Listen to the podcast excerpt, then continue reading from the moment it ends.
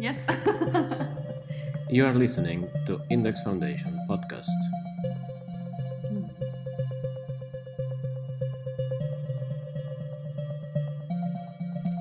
In June 2020, just as Stockholm was going into its midsummer slumber, Index director Marti Manen and artist and Kybernein Institute director Nathalie Gabrielsson met to record a conversation about the campaign, her artistic research project presented at Index. In her work, Gabrielsson uses artistic practice to graft complex layers of criticality. The construction of the narrative voice and the specific aesthetics of this voice is an important carrier in this project. Some visual languages are received as more truthful than others.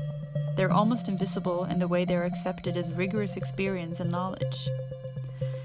It's between the sender of this controlled aesthetics of language and the receiver that a contract of veracity is established, providing a feeling of truth.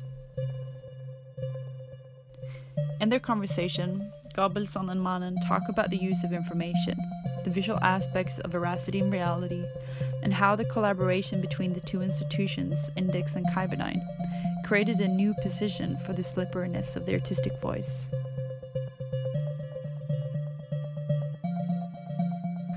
Ready? I think so. Yes, let's do it. Let's start. okay, so we will talk about uh, the campaign now. And uh, my first question is related to to the process behind this this this project. You have been working with this project for a long period of time, together with a researcher and a designer. How it has been for you? Well, I think it has been a quite it has been a very creative collaboration and a super interesting experience for me, where I also felt like we were starting to shape an institutional practice that was comprehensive. So, to me, it was important to form a group where our different knowledges complement and overlap each other. So, this has always been a goal for me to develop a practice that is complex and involve different positions and knowledges, and that has the potential of growing. It has also been an interesting experience for me to see how powerful a collaboration like this could be. But my vision of how I wanted to form this project was incredibly challenging since neither of us had the experience of transforming this large amount of information into a visual representation. And we didn't really know if it was possible to find a structure that could be transformed into something more logical and where we emphasize the strategies rather than just the representation of networks. This was also difficult because of the nature of the project and the nature of the information, which was a mix of different types of facts. And it was interesting to see when I and my co researcher Peter Sköld were meeting people we wanted to collaborate with. Uh, we discovered that it was difficult for us to explain the complexity of the campaign for someone who didn't have all the facts, and that we um, had to work together for a long period of time uh, for them to see how everything was connected. So for me, it became super important that the map would transform this large amount of information and making it into a pedagogical tool and a model where we can see how the organizations operate, see all the connections, and understand the impact of it. And another challenge was to make the short summary text from this large amount of information that are correct and that has an objective tone and not perceived as it is based on feelings or you know shallow opinions. Um, so for me, it was important to construct an exhibition that can communicate across political positions, both right wing and left wing, and move beyond that to a much larger question about how power structures are formed and how it affects the very foundation of democracy. Yeah, and I think it's super clear at exhibition the way you are mm, dealing with information. It's it's information, it's there, but it has a sort of uh, physicality because it's not just a, a text; it's something more. You can feel that this material is coming to you as a visitor. Yeah, I mean, information is key in this project since it's the only way to unravel statements that are made about the paradigm shift. Um, why the welfare state didn't work and those kind of statements, and to make something invisible visible in our political history. The narrative voice we can follow through the exhibition suggests how we can understand the strategies that lay behind the campaign and how it operates within our democratic systems. But I also wanted to make the information accessible or transparent for those who felt doubt or disbelief of this narrative voice. To construct the narrative voice, I studied, for example, how museums present historical events, the language they use, what make visible, what they make visible in the in the exhibition and not. To me, I mean, it was important to not use props of propaganda material, but instead focus on the strategic work. And I mean, propaganda is always visible. Um, and people know about it and can understand it without even seeing it. But the strategies aren't visible. This is the whole point and why it becomes relevant. But at the same time, the narrative voice that tells you how to think and understand this historical event puts me in, in an authorian position and also because I create a model of how it all, uh, how everything is connected. It's like I'm telling you how the world is uh, operates, so to speak. so in the map, I wanted to create this feeling that the visitor can themselves put together the bits and pieces, but at the same time, everything in the exhibition are trying to push you in a certain direction, and in that sense, the exhibition becomes uh, manipulative and you are drawn into a narrative, and the exhibition is trying to convince you. And I think this puts the visitor in, in an interesting position. But it has also been interesting to see that even though a lot of facts is presented in the exhibition, people still have a hard time believing that it's true, uh, that this is what happened even though everything that is presented in the exhibition is information that we all can access, a lot comes from the organizations themselves. Some people say that if this is true, then it's obvious that we have been fooled. So the exhibition is challenging, also because no one has put together all the pieces like we do in this project and in a way that visualizes the strategies and the agenda. But I think this shows how much this topic has to do with psychology, what people want to believe in, that we choose a depiction of reality that feels more truthful to us instead of looking at facts. So there is a connection between image and information that are in play here, uh, but it's not an illustration of information, it's a document and it's communication. I also thought it was interesting to bring the position of Grassmann as whistleblower into the work, since he was the one who, through economic facts, understood that there was something much larger going on that, than we wanted to see. Yeah, and with him we have a voice, we have a, a, an individual, a character, a, a subject that is uh, offering his own point of view mm. of the material, of the, the historical facts, mm. and all the construction of. Uh, a social, a national, a political economy. Uh, so he's one voice, and mm. there's something that is also interesting here is that we have this seven meter long Mm, map with information. It's an incredible amount of information, and, and you were talking about the narrative and the, and the meta construction of mm-hmm. narratives, and it's something that also all the visitors can do here. So, so we have like multiple uh, possible narratives that can be built, mm. and it's uh, it's something also related to to the power of using mm, facts and how how um, with facts or the lack of facts also mm. uh, you can construct uh, an idea of of uh, reality. Mm. We talk a lot about veracity here, who has the right to do it, but suddenly here, uh, you as a visitor, uh, you can do your links between the pieces of information. Mm. Yes, and the map is constructed in layers, so where the visitor can, from a distance, see a structure of a system that has a specific agenda and intention. And when you zoom in, you can see all the connections, the people involved, the institutions, and their practices within the system.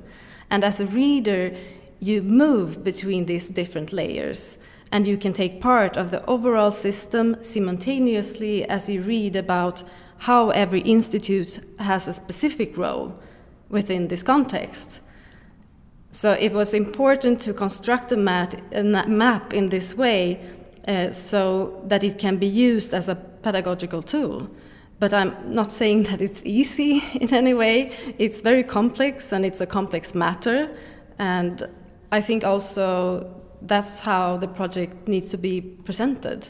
And there's mm, like to go to the details. For example, I really like the fact that uh, Pysslingen, the, the first privatized uh, kindergarten, uh, has a quite visible position at the map, while the government is not one of the main figures. Mm. We were talking about it, uh, about how the how to const- how to construct a system that understands the government as a piece, not as the piece. Mm-hmm. Mm.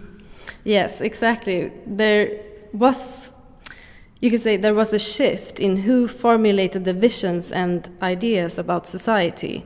The new strategy for the campaign was to create an extensive organizational structure that would produce new facts and a new depiction of reality that would influence the public opinion, which then would force the uh, political institutions to adopt this new depiction of reality.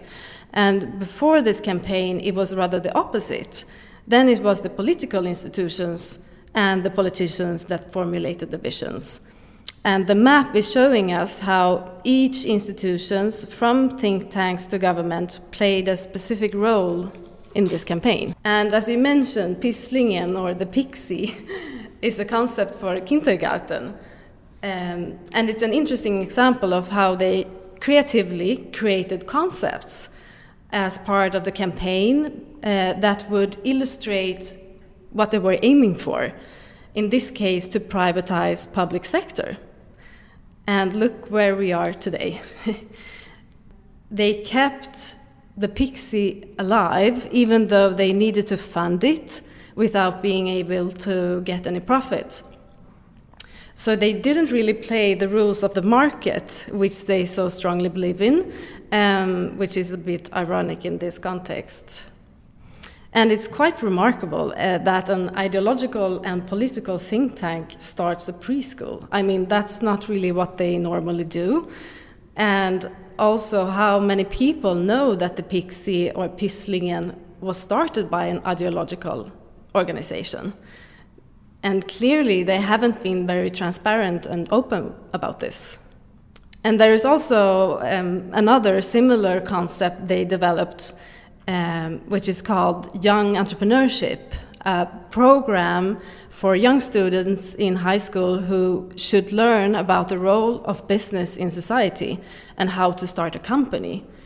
And they really succeeded. I mean, today, this program is part of the curriculum at all public schools.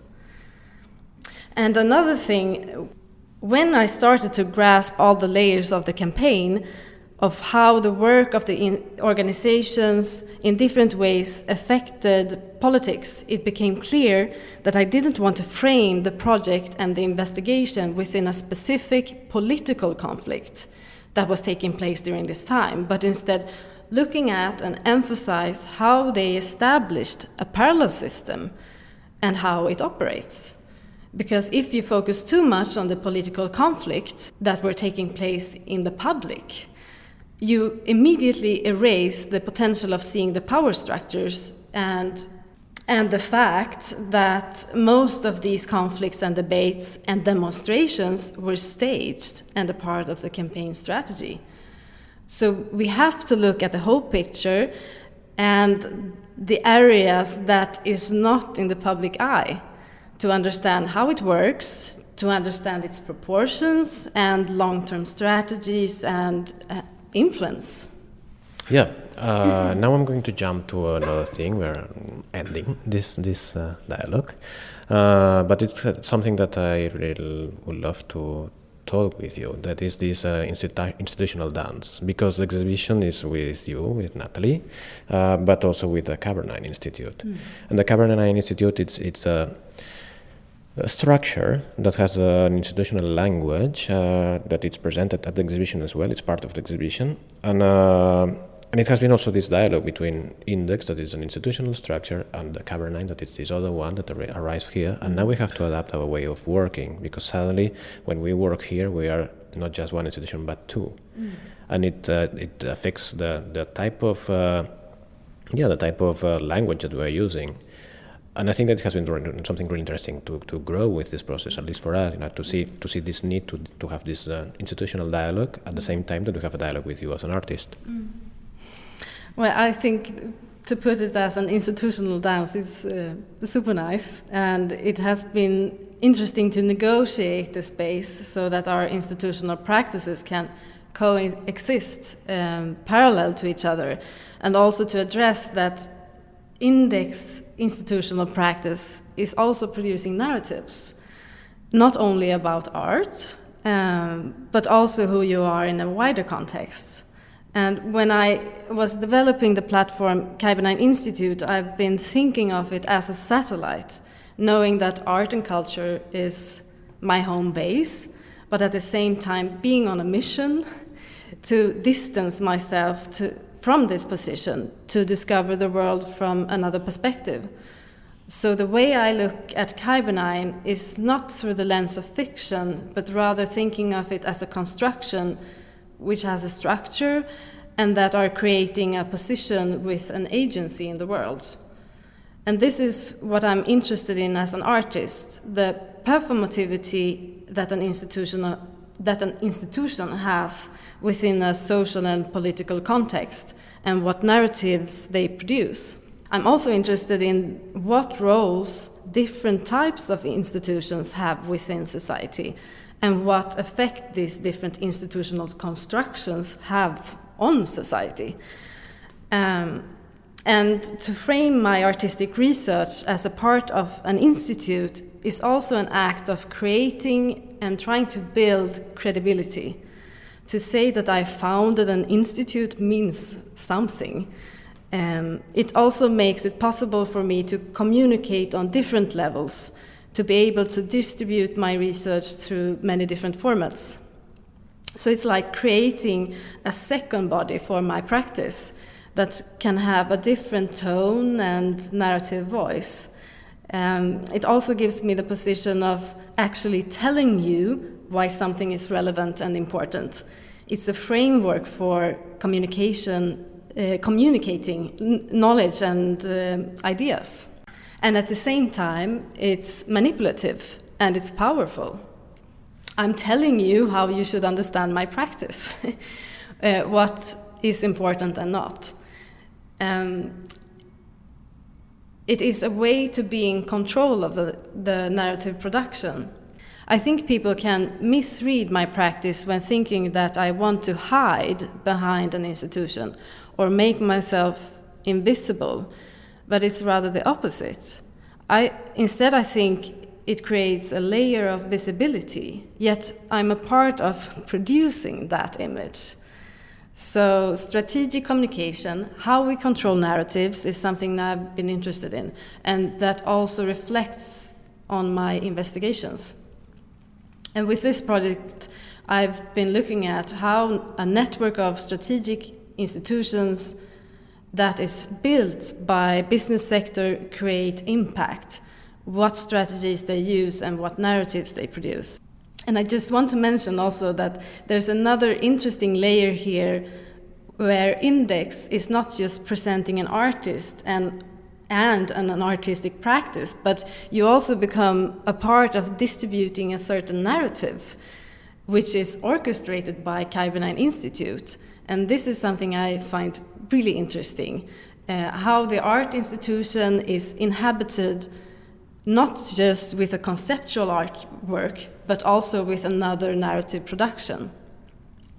But at the same time, I mean, index institutional narrative is also changing the perception of Kybernein Institute and my practice. Yes, this is the institutional dance. And we have seen it here with uh, also on a, on a, practical level. If uh, if you want to visualize the exhibition, you enter the door at Index. In your uh, left hand, there's a vinyl text talking about Index. It's the, the welcoming text about the institution. Then you take the stairs up, and suddenly you find a new vinyl text from the Kybernein Institute talking about the institute and and and what's uh, this institute doing. So you have two institutions saying welcome to you. Then you have a handout with two texts, the index version and the Kybernein version of, uh, of the exhibition that you are going to visit. And then you have a, a poster that is exhibitional uh, text from index. You enter the exhibition space, the, the white uh, uh, cube in the white cube, and then you find another text that suddenly this text is an artwork. Here in our working space, we also have uh, an information info, information from from the Kybernein Institute. So when we are working here, we are, as I said, not just Index. We are two institutions. What makes a sort of, of interesting cacophony in our minds, and it's something that it has been with us all the time with this exhibition. I just want to say uh, thank you, Nathalie, for, for this time, for this experience, and also to, to, to be able to follow you in, in, in this uh, long process. Thank you.